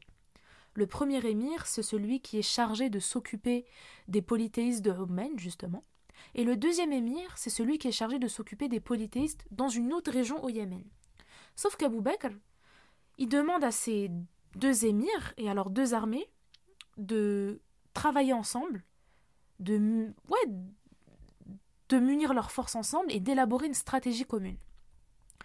Abou Bakr leur demande de commencer leur expédition par Oman, déjà pour aller euh, aider les, deux fils de l'ancien roi qui ont été destitués par ce faux prophète, et il leur dit après ça, euh, voilà, vous irez euh, dans telle région au Yémen. Quand le faux prophète, il a appris qu'une armée musulmane arrivait, il est sorti avec ses troupes et ils ont campé sur un lieu qu'on appelle Debba. Debba, c'était euh, la plus grande ville de la région de Omen et c'était surtout sa capitale commerciale. L'affrontement commence. La bataille est très sanglante. La victoire est du côté des polythéistes. Mais c'est là qu'arrive du renfort du côté des musulmans avec deux nouvelles tribus sachant qu'elles sont arrivées au moment le plus critique de la bataille. Et là, renversement de situation. Cette fois-ci, ce sont les polythéistes qui commencent à battre en retraite. Je vous ai dit quoi? Quand on commence à battre en retraite, ça sent pas bon. Hein. Les musulmans, ils leur infligent de grosses pertes et la victoire est pour les musulmans. Une fois l'expédition de Oman finie, comme convenu, l'armée musulmane se dirige à Mahrah, dans une région du Yémen. Et lorsque les troupes musulmanes arrivent sur place, elles se retrouvent face à deux armées. Sauf qu'il y a un souci. Les deux chefs des deux armées ennemies, ils sont en désaccord. Ils se prennent la tête. ça me fait trop rire, c'est pas le moment. Mais ça, ça, a été une aubaine pour les musulmans. Le chef des musulmans, euh, il en profite pour écrire au deuxième chef de l'armée, ennemi, hein, et il l'invite à se convertir à l'islam. Et c'est ce que le chef y fait. Il dit ok, il se convertit à l'islam, et le chef de la deuxième troupe polythéiste qui devait combattre face aux musulmans, il finit par se ranger du côté des musulmans avec son armée. Donc maintenant, les musulmans, euh, ils se retrouvent face à un seul chef et une seule armée au lieu de deux. Et en plus, maintenant, ils sont plus nombreux aussi. Après cette première réussite, hein, après que voilà, ils ont réussi à convertir euh, un chef et son armée, ils se disent ok, euh, je vais aussi demander au premier chef et à son armée s'ils veulent aussi se convertir à l'islam, sachant que eux, leur armée, ils étaient encore plus nombreux. Mais le chef de cette dernière armée, il était tellement orgueilleux qu'il a refusé de se convertir à l'islam, et c'est comme ça que l'affrontement a eu lieu. La bataille commence, elle est mais encore plus sanglante que celle de Debba, Debba, c'était la bataille euh, à Oumen, hein, juste avant. Et c'est une nouvelle fois les musulmans qui remportent cet affrontement. Et comme à la fin de chaque bataille, les musulmans s'emparent des biens des troupes adverses. Cette expédition au Yémen, elle a été la dernière guerre d'apostasie qu'ont menée les musulmans contre ceux qui ont quitté l'islam à la mort du prophète. Pas une région de la péninsule arabique n'a été épargnée par les mouvements d'apostasie. À la fin de chaque bataille, un cinquième du butin est envoyé à Abu Bakr. Abu Bakr, bien sûr, il est distribué aux musulmans de Médine, aux musulmans sur place. Et l'accumulation des butins qui a été donné à Abu Bakr, euh, voilà, euh, ça permettait de préparer les musulmans pour des grandes conquêtes à venir, qu'on verra à la fin de, ce podcast et qu'on verra durant les trois autres euh, califats. Du coup, je vous ai dit que les 1 cinquième de butin qu'à chaque bataille que les musulmans récupéraient à chaque bataille étaient envoyés à Bouba, comme je vous ai dit, qui préparait, il mettait cet argent pour préparer les musulmans pour des grandes conquêtes face à des grands empires comme dans le podcast sur euh, l'ère pré-islamique, je vous avais dit que c'était à la période pré-islamique et même durant la période des musulmans, durant le début des conquêtes, les deux plus grands empires, c'était l'empire des Sassanides, l'empire des Iraniens, l'empire perse, et le deuxième grand empire, c'est l'empire de Byzance, l'empire des Byzantins d'Orient, pas d'Occident, parce qu'à la chute euh, de l'empire byzantin d'Occident, il restait plus que l'empire euh, de Byzance d'Orient. Et l'empire de Byzance d'Orient, c'est l'empire des Roms. Donc voilà, les deux plus grandes puissances à cette époque-là, c'est l'empire des Sassanides et l'empire des Byzantins. Retenez les Perses, donc les Iraniens, contre les Roms, les chrétiens. Et euh, ouais, du coup, je vous étais en train de vous dire que un cinquième du butin, voilà, euh, Abou Bakr, euh, il, faisait plein de choses avec, et parmi ça, il préparait les musulmans pour des grandes conquêtes face à ces deux grands empires qu'on verra. Et la majorité des guerres d'apostasie, elles ont eu lieu à la fin de l'an 11 Hijri et le début de l'année 12 Hijriya. Et c'est comme ça que la péninsule arabique, elle a été de nouveau sous l'autorité musulmane. Durant cette deuxième partie du podcast qu'on verra ensemble, on verra les différentes conquêtes qu'il y a eu sous le règne d'Abou Bakr, les efforts qu'il a fournis dans la conquête euh, d'Irak, de la Grande Syrie, etc. Et euh, c'est important en fait que vous retenez que les efforts qu'a fournis Abou Bakr euh, durant son califat dans la conquête de l'Irak, elles ont en fait, elles sont considérées comme la première étape du plan de conquête des pays de l'Orient sous le règne des califes bien guidés. Et la conquête, qu'on verra, enfin ça voilà, je ne vais pas vous spoiler les prochains podcasts. On finit avec Abou Bakr. Abou Bakr, maintenant que tout, voilà, toutes les régions issues de la péninsule arabique euh, sont redevenues euh, sous l'autorité musulmane, Abou Bakr charge Khalid ibn al-Walid de se rendre en Irak et de commencer par la conquête de Farj el-Hind. Farj el-Hind, c'est une ville qui est située au sud de l'Irak. Bien entendu, les musulmans, ils n'arrivaient pas comme des sauvages, boum, bam, bam, la guerre, wow Non. Les musulmans, ils devaient, euh, comme pour euh, le cas des, affrontements avec les apostats, ils devaient d'abord gagner la sympathie des gens et les inviter à se convertir à l'islam. Et euh, après, voilà, plusieurs échanges qui parfois peuvent durer plusieurs jours, et bah finalement, ils devaient, vu que cette fois-ci, c'était pas des régions d'apostats, c'était pas des anciens musulmans. Cette fois-ci, c'était des nouvelles conquêtes de personnes qui n'étaient même pas, c'est des territoires qui n'ont jamais été euh, euh, musulmans. Et euh, voilà, comme je vous ai dit, ils gagnent la sympathie des gens, ils invitent les gens à se convertir à l'islam. Dans le cas où ces nouvelles régions refusent de se convertir à l'islam, le chef de l'armée leur demande de payer l'impôt de capitulation, qu'on appelle en arabe jizya. Parfois, je vais vous donner des vocabulaires en arabe, et c'est cool que vous que vous apprenez, que vous retenez. C'est comme ça que vous allez euh, enrichir votre vocabulaire. Et, euh, et, du coup, oui, qu'est-ce que je disais? Oui, voilà. S'il refusait, euh, il devait payer la jizya, l'impôt de capitulation. Et si ces nouvelles régions refusaient de se convertir à l'islam, si elles refusaient de payer l'impôt de capitulation, eh bah ben, la troisième option, c'était qu'un affrontement aura lieu. Abou Bakr lui demande à Khalid Ibn al-Walid de n'imposer à aucun de ses soldats de participer à cette euh, nouvelle expédition. Et parce qu'il se dit, ok, ils sont très épuisés, etc. Euh, leur impose pas. Ceux qui veulent aller combattre dans le sentier d'Allah, ils y vont. Ceux qui veulent pas, c'est pas grave. Ah oui, je sais pas si. Non, je l'ai pas dit, mais quand je vous avais dit qu'après chaque bataille, tous les butins étaient récupérés par l'armée euh, qui gagnait, je vous ai dit qu'un cinquième du butin était envoyé à Abou Bakr et je vous avais dit qu'est-ce qu'Abou Bakr faisait avec. Mais je ne l'ai pas précisé parce que ça me semble logique, mais je le dis au cas où, les 4 cinquièmes du butin, ils étaient distribués pour tous les soldats, de, manière très très équitable. Voilà, je ne sais pas si je l'ai dit parce que ça me paraît logique, mais voilà. Et du coup, euh, comme je vous ai dit, Abou Bakr, euh, il envoie Khalid ibn al-Walid euh, en Irak. Et la ville dans laquelle l'armée musulmane devait se rendre, elle n'était pas facile d'accès. Pourquoi? Parce que son gouverneur, il n'hésitait pas à ouvrir deux fronts. Le premier front, c'était un front terrestre pour combattre justement les Arabes, et le deuxième front, c'est un front par voie maritime pour combattre les Indiens. Khalid, il lui a envoyé une missive euh, et il s'est rendu avec son armée qui était composée de 18 000 euh, combattants, combattants. Et au lieu. Euh, en fait, il voilà, il lui envoie une missive, etc. Et ils arrivent sur le lieu d'affrontement. Les musulmans, ils campent juste en face de l'armée adverse, l'armée ennemie, et le moment où l'affrontement va commencer, les soldats musulmans montent sur leurs chevaux pour aller combattre les ennemis. C'est à ce moment-là qu'Allah envoie un nuage chargé de pluie qui s'est déversé sur eux. Sauf que cette pluie, elle a formé des mares d'eau, et c'est grâce à ça que les musulmans ils ont pu s'abreuver et récupérer leurs forces. L'affrontement est sur le point de commencer.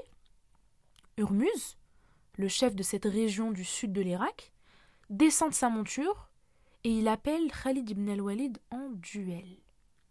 Les deux chefs s'échangent deux coups d'épée, les sabres s'entrechoquent, et c'est à ce moment-là que Khalid saisit à bras le corps Urmuz et le tue.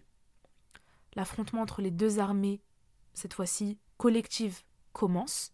L'armée perse commence à battre en retraite et les musulmans les poursuivent jusqu'à la tombée de la nuit.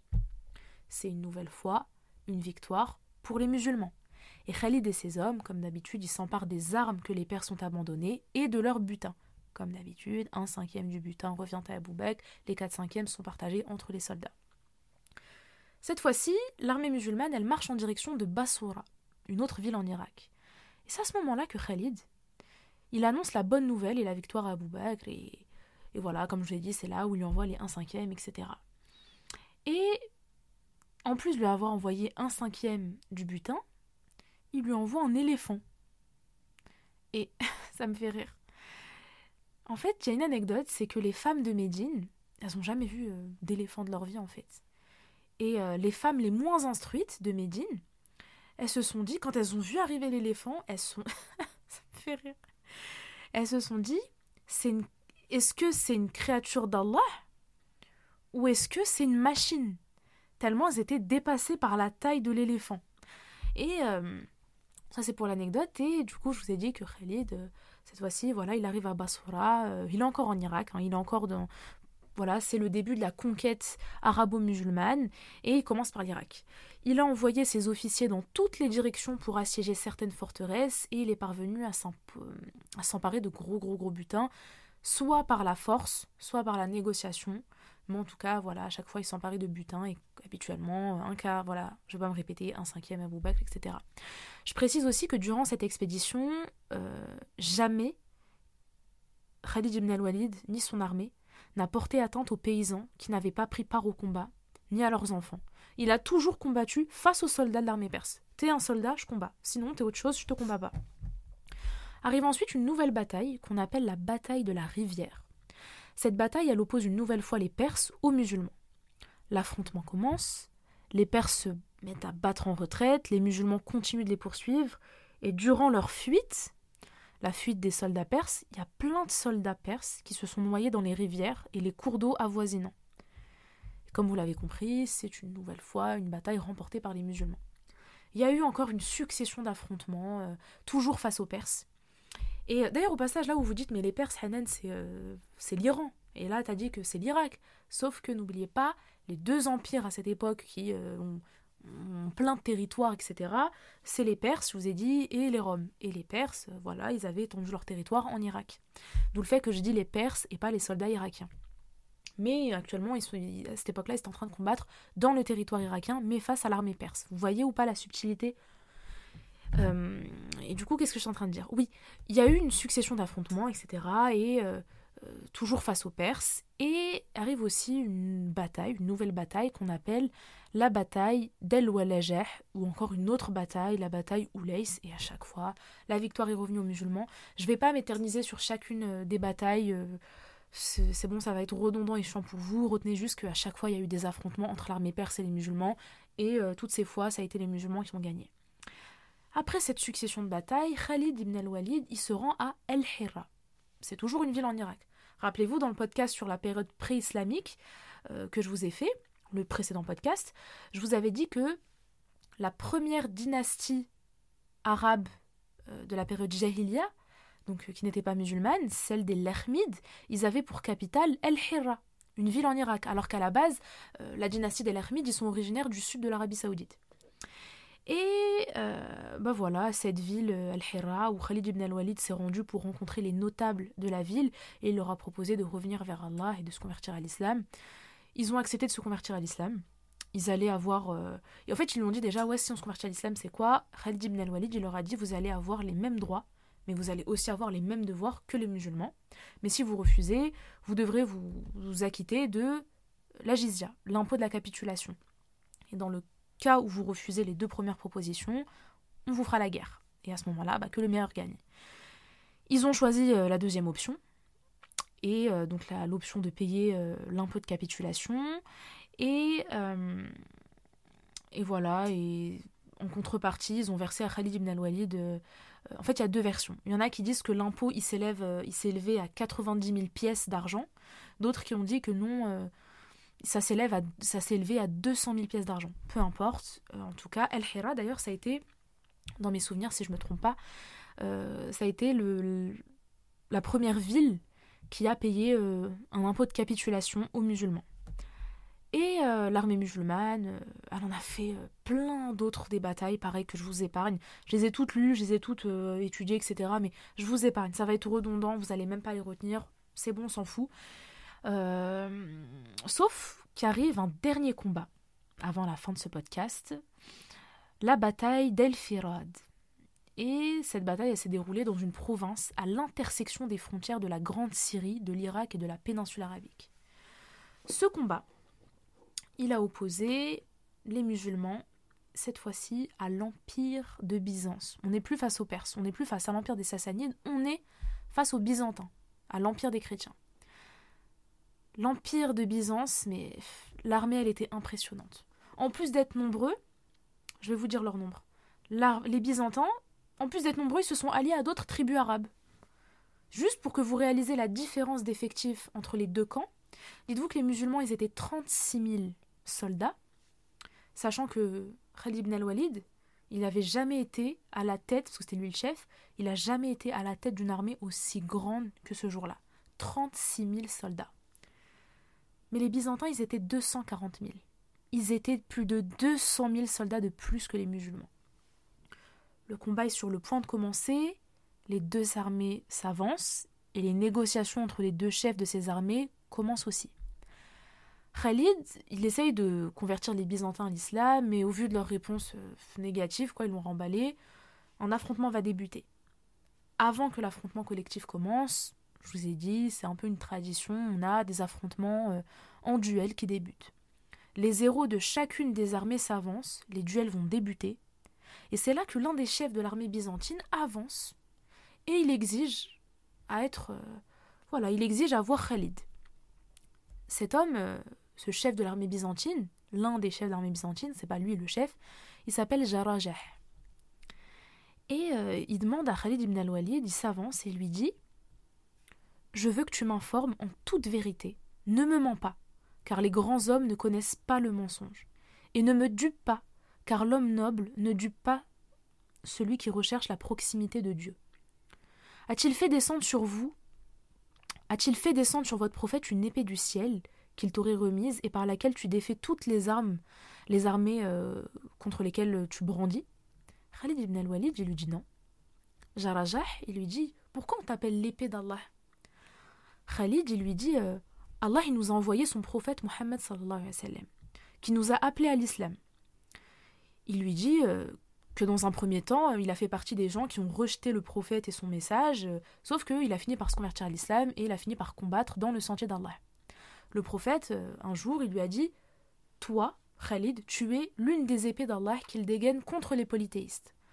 Le prophète, il a aussi invoqué Allah pour qu'Allah accorde la victoire à Khalid ibn al-Walid, et voilà l'histoire. Il lui dit ça. Jarajah, il demande à Khalid euh, C'est quoi le message auquel les musulmans nous invitent? Khalid, lui dit On invite les gens à attester qu'il n'y a de divinité digne d'adoration qu'Allah Azzawajal et que Muhammad est son serviteur et messager et que les gens doivent croire en tout ce qu'il nous a transmis de la part d'Allah. Jarajah, il lui dit euh, Et qu'est-ce qui va arriver euh, à ceux qui refusent votre invitation hein? Si on se convertit pas à l'islam, il y a quoi? Khalid, il lui dit On vous déclare la guerre et on vous combat. Jarajah, il lui dit euh, C'est quoi le statut d'une personne qui, aujourd'hui, accepte de se convertir à l'islam? Khalid, il lui dit Bah, cette personne, elle a le même statut que tous les autres musulmans. Jarajah, il lui dit Mais en gros, Zerma. il a jamais dit Zerma. Non, mais en gros, là, si j'ai bien compris, une personne qui se convertit aujourd'hui tout de suite à l'islam, elle aura la même récompense et le même mérite que vous, alors que vous êtes musulman depuis.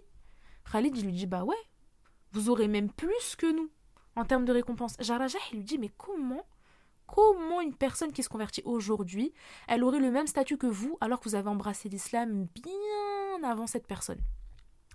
Khalid, il lui dit Mais nous, on a accepté l'islam pendant que le prophète Mohammed était encore vivant. Les personnes qui ont vu et entendu le prophète, elles n'auraient pas eu d'autre choix que de se convertir à l'islam et de lui prêter allégeance. Vous, vous n'avez pas vu le prophète, vous n'avez pas vu ce qu'on a vu, vous n'avez pas entendu ce qu'on a entendu. Et c'est pour ça que celui qui se convertit à l'islam avec sincérité et pureté d'intention, il est considéré comme meilleur que nous. Jarajah, lui dit euh, Tu m'as parlé en toute sincérité et tu n'as pas cherché à me duper. Et c'est à ce moment-là que Jarajah s'oriente face à l'armée byzantine il se range du côté des musulmans et il demande à Khalid de lui enseigner l'islam. Là, il se dit Ok, je veux me convertir et je vais combattre à vos côtés. C'est pas une dinguerie alors que c'était l'un des chefs de l'armée byzantine. Khalid, il l'emmène dans sa tente. Euh, il lui il demande à ce qu'on amène de l'eau avec laquelle Jarajah pourra faire ses ablutions. Jarajah fait ses ablutions majeures, parce que oui, pour ceux qui ne le savent pas, on l'étudie euh, dans le fiqh, qui est la compréhension profonde de la jurisprudence, mais euh, les grandes ablutions, c'est super connu que voilà, euh, après un rapport euh, charnel, bien sûr, relation mariage, hein, sinon c'est haram, après un rapport charnel ou après les règles pour les filles, voilà, on fait les grandes ablutions. Sauf qu'une personne qui se convertit à l'islam doit faire ces grandes ablutions. Et au même titre que, autre chose que notre prophète, notre prophète, mon prof, Oustad Mounsef, nous a dit concernant les grandes ablutions, c'était le fait que les... il y a quatre catégories. Et dans la première catégorie, non mais attendez, je suis en train de vous faire un cours de fier là alors que je suis censée vous raconter une bataille? bon, ça va pas vous faire du mal. Parmi, euh, en gros, tu as les grandes ablutions obligatoires et les grandes ablutions euh, qui sont pas obligatoires, mais c'est bien de les faire. Et parmi les, les, les ablutions, les grandes ablutions obligatoires, il y a euh, quatre.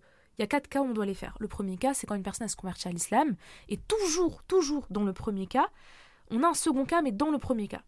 quand une personne se convertit à l'islam, et quand une personne, elle est musulmane, mais ça fait un moment qu'elle a, qu'elle a été éloignée de la religion, que ce soit par la prière, que ce soit par d'autres actions, ou voilà, tu as eu une baisse de foi, et bah voilà, tu une grosse baisse de foi, tu, tu es dans une obligation de refaire les grandes ablutions. Ça, c'est dans le premier cas. Le second cas, c'est un rapport euh, charnel. Euh, le troisième cas, c'est les règles. Et le quatrième cas, c'est euh, le, le martyr. Le martyr, pardon, pas du tout, pas du tout, pas le martyr. Quand une personne elle meurt, quand on lave une personne morte, au contraire, justement, le martyr, on ne le lave pas, on doit le laisser dans cet état parce qu'il reviendra Yaoum al le jour du jugement dernier, dans l'état, on doit l'enterrer comme ça. On doit l'enterrer en tant que martyr et il reviendra dans cet état auprès d'Allah Azzawajal et à ce qui paraît, son sang sentira l'odeur du musc, mais d'un musc très très très bon. Voilà, bref, ça c'était pour, petit aparté euh, cours de fiacre. Euh, et du coup, oui, je disais que voilà, il demande à ce qu'on lui apporte de l'eau pour qu'il fasse euh, des ablutions majeures. Et Khalid, il fait avec lui deux unités de prière. Quand les Byzantins, ils ont vu que leur chef, il s'est rangé du côté des troupes musulmanes, ils se sont pas dit, il s'est converti. Ils se sont dit, ah, ok, c'est un signal, c'est un signal pour qu'on aille attaquer les musulmans. Et c'est à ce moment-là qu'ils ont déferlé, mais sur les musulmans. Ils ont lancé une grosse offensive sur les soldats musulmans. Le combat, il a été violent. Jarajah meurt. Il est mortellement blessé. Mais, après ce combat, qui a opposé 36 000 soldats musulmans contre plus de 240 000 soldats byzantins, la victoire est aux musulmans. Ils sont super heureux.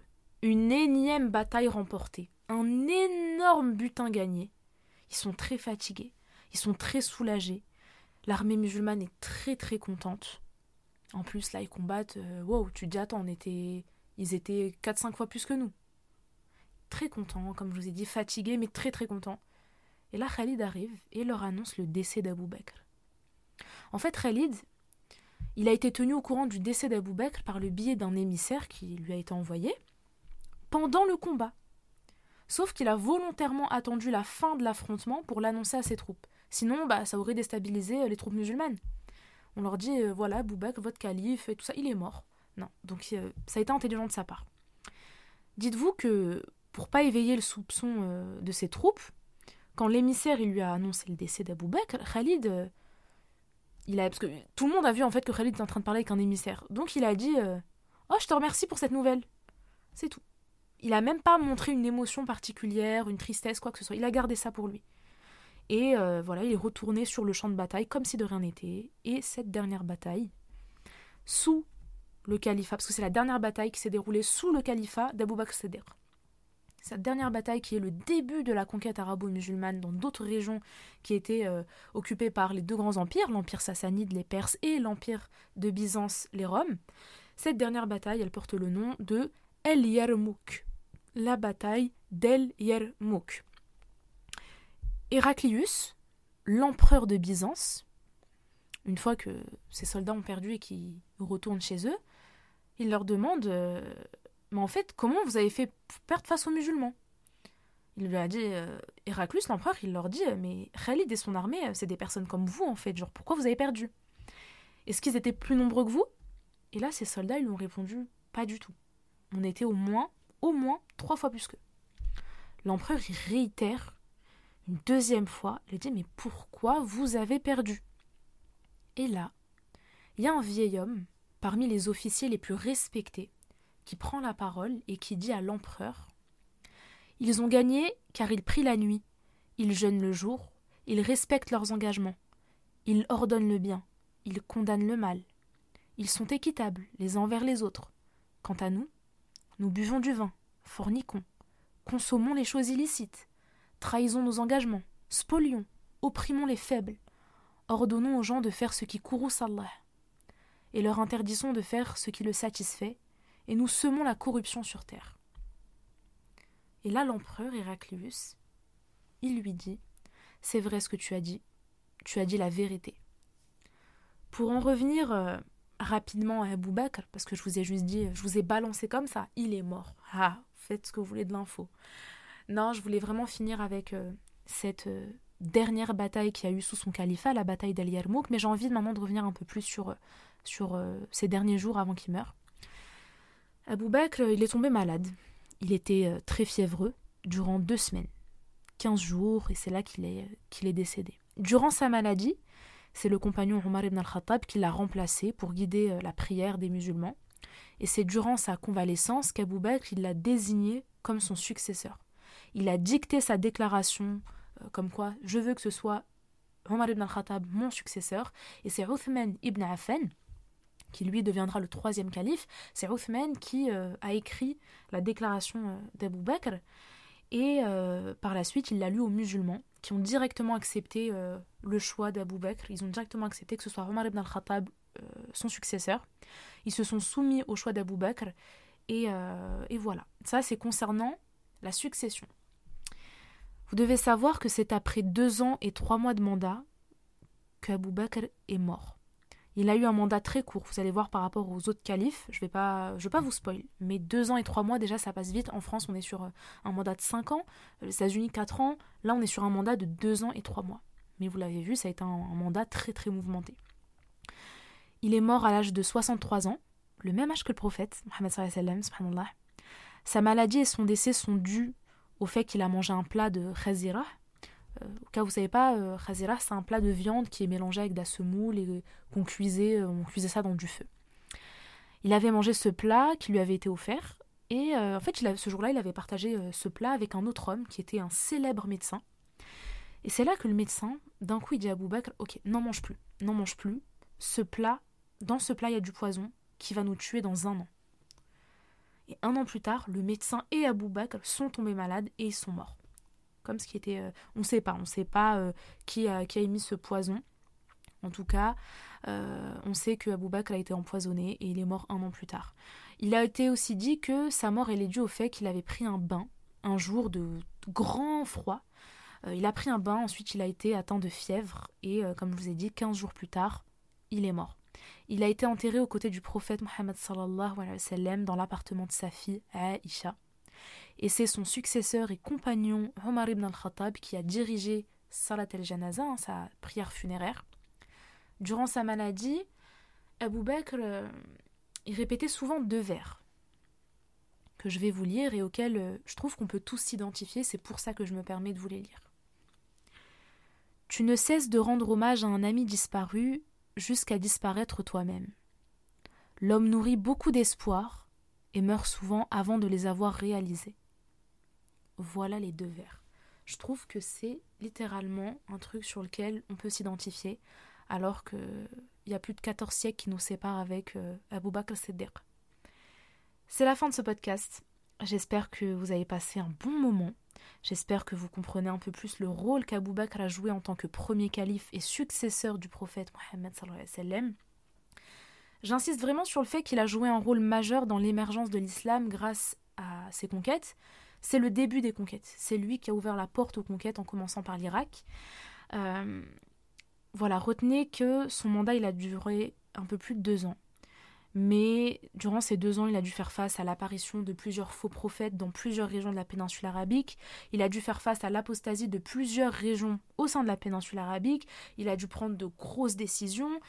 Qu'Allah lui ouvre les portes du paradis. J'espère, euh, je réitère, hein, mais j'espère une nouvelle fois que ce podcast vous a plu. Si c'est le cas, n'hésitez pas à le partager euh, euh, à vos proches, n'hésitez pas à me mettre une étoile. Mes DM sont ouverts sur Instagram si vous souhaitez me faire vos retours positifs tout comme négatifs parce que c'est très très très gentil, je reçois beaucoup de positifs et ça me dérange absolument pas de recevoir des avis négatifs. Hein. N'hésitez pas à me dire s'il y a des petits reproches, je sais même pas si reproches c'est le bon terme, mais voilà, s'il y a des choses sur lesquelles vous voulez que je travaille euh, que ce soit la forme, le fond, peu importe. J'essaye de, en fait, à la fois de vous faire passer un, moment euh, sympa, mais en, moment de, mais en même temps de vous faire apprendre des choses, parce que si c'est un podcast trop sérieux, c'est chiant. Genre, je sais qu'il y a beaucoup de gens, moi la première, qui utilisent euh, les podcasts comme alternative à l'écoute de la musique. Surtout que là, le mois de Ramadan arrive et que, de toute façon, c'est même avant et après le Ramadan qu'il faut arrêter la musique. Mais du coup, ouais, flemme que. Je sais qu'il y en a qui l'écoutent en voiture avant le travail, d'autres les transports. Euh, moi, mes cousines, elles, elles l'écoutent quand elles font du sport. J'ai. Alors, ça, ça m'a choqué. J'ai des abonnés qui se posent avec un cahier, un stylo et qui font des prises de notes. J'aurais dit, attendez, vous posez 1h30, 2h, comme ça, sachant que c'est un contenu 100% auditif. Et elles m'ont dit, ouais. Et euh, ça me fait plaisir que je vous apprenne, euh, que je vous apprenne des choses. Le but, c'est de. Voilà, n'hésitez pas à me dire si vous trouvez que c'est peut-être un peu trop. un peu trop carré, que. Bon, je fais mon maximum. J'essaie d'allier les deux, allier le plaisir à, à la connaissance. J'essaie de pas trop vous perdre en vous donnant. Je sais pas si vous l'avez remarqué, mais que ce soit pour les, euh, les deux podcasts sur la série du prophète sallam ou autant sur celui du calife, quand vous lisez des ouvrages, je vous garantis que vous avez 8 milliards de noms arabes, 8 milliards de personnages. J'évite de vous les donner, ça va vous distraire, ça va vous vous allez même pas retenir, ça va vous fatiguer et euh, j'essaie d'aller à l'essentiel mais en même temps de voilà, j'essaie de pas trop donner de de bataille etc. Enfin bref. Comme je vous ai dit, j'espère que le podcast vous a plu. Euh, le prochain podcast sera sur son successeur et second calife Omar ibn al-Khattab, puis ibn Affan, puis Ali ibn Abi Talib. Le podcast sur Omar ibn al-Khattab est prêt, il me manque plus qu'à l'enregistrer. Euh, je vais attaquer dès aujourd'hui la construction du fichier sur le podcast de Othman ibn Affan, puis Ali ibn Abi Talib, Inch'Allah. Et comme à la fin de chaque podcast, on se quitte sur une petite invocation. Qu'Allah vous ouvre les portes du paradis, qu'Allah nous épargne tous du châtiment de la tombe, qu'Allah nous épargne du châtiment de l'enfer, qu'Allah nous épargne du sort des injustes, des infidèles. Inch'Allah, Yarbi, qu'aucun de nous ne mourra euh, en apostat. On ne sait jamais, on entend souvent même euh, dans nos sociétés qu'il y a des gens qui ont quitté l'islam. Qu'Allah nous préserve de, de ce cas de figure. J'espère, Inch'Allah, Ya Rabbi, qu'Allah nous, ouvre les portes de son paradis, qu'Allah nous épargne le châtiment de la tombe. Rabbana fi dunya hasanat. Ya Allah, épargne-nous de ta colère. Ya Allah, ouvre-nous les portes du paradis. Ya Allah, guide-nous dans le droit chemin. Euh, N'oubliez pas de faire vos invocations pour euh, les gens musulmans, même si vous ne les connaissez pas, mais qui n'ont pas de proches musulmans ou qui n'ont pas de proches, euh, qui ont personne en fait pour qui prier pour Dieu, parce que Sûr et certain, dans des cimetières musulmans, il y a des gens qui n'ont personne qui prie pour eux. C'est horrible, pardon, mais c'est horrible, ça me met des frissons de me dire que si je meurs, je sais que personne ne priera pour moi, c'est horrible, c'est horrible. Donc euh, voilà, n'oubliez pas ces personnes, n'oubliez pas tous les musulmans dans le monde. Euh, restez forts, rapprochez-vous d'Allah Azzawajal. Et voilà, j'ai beaucoup parlé, 1h37 de podcast. Et euh, voilà, salam alaikum.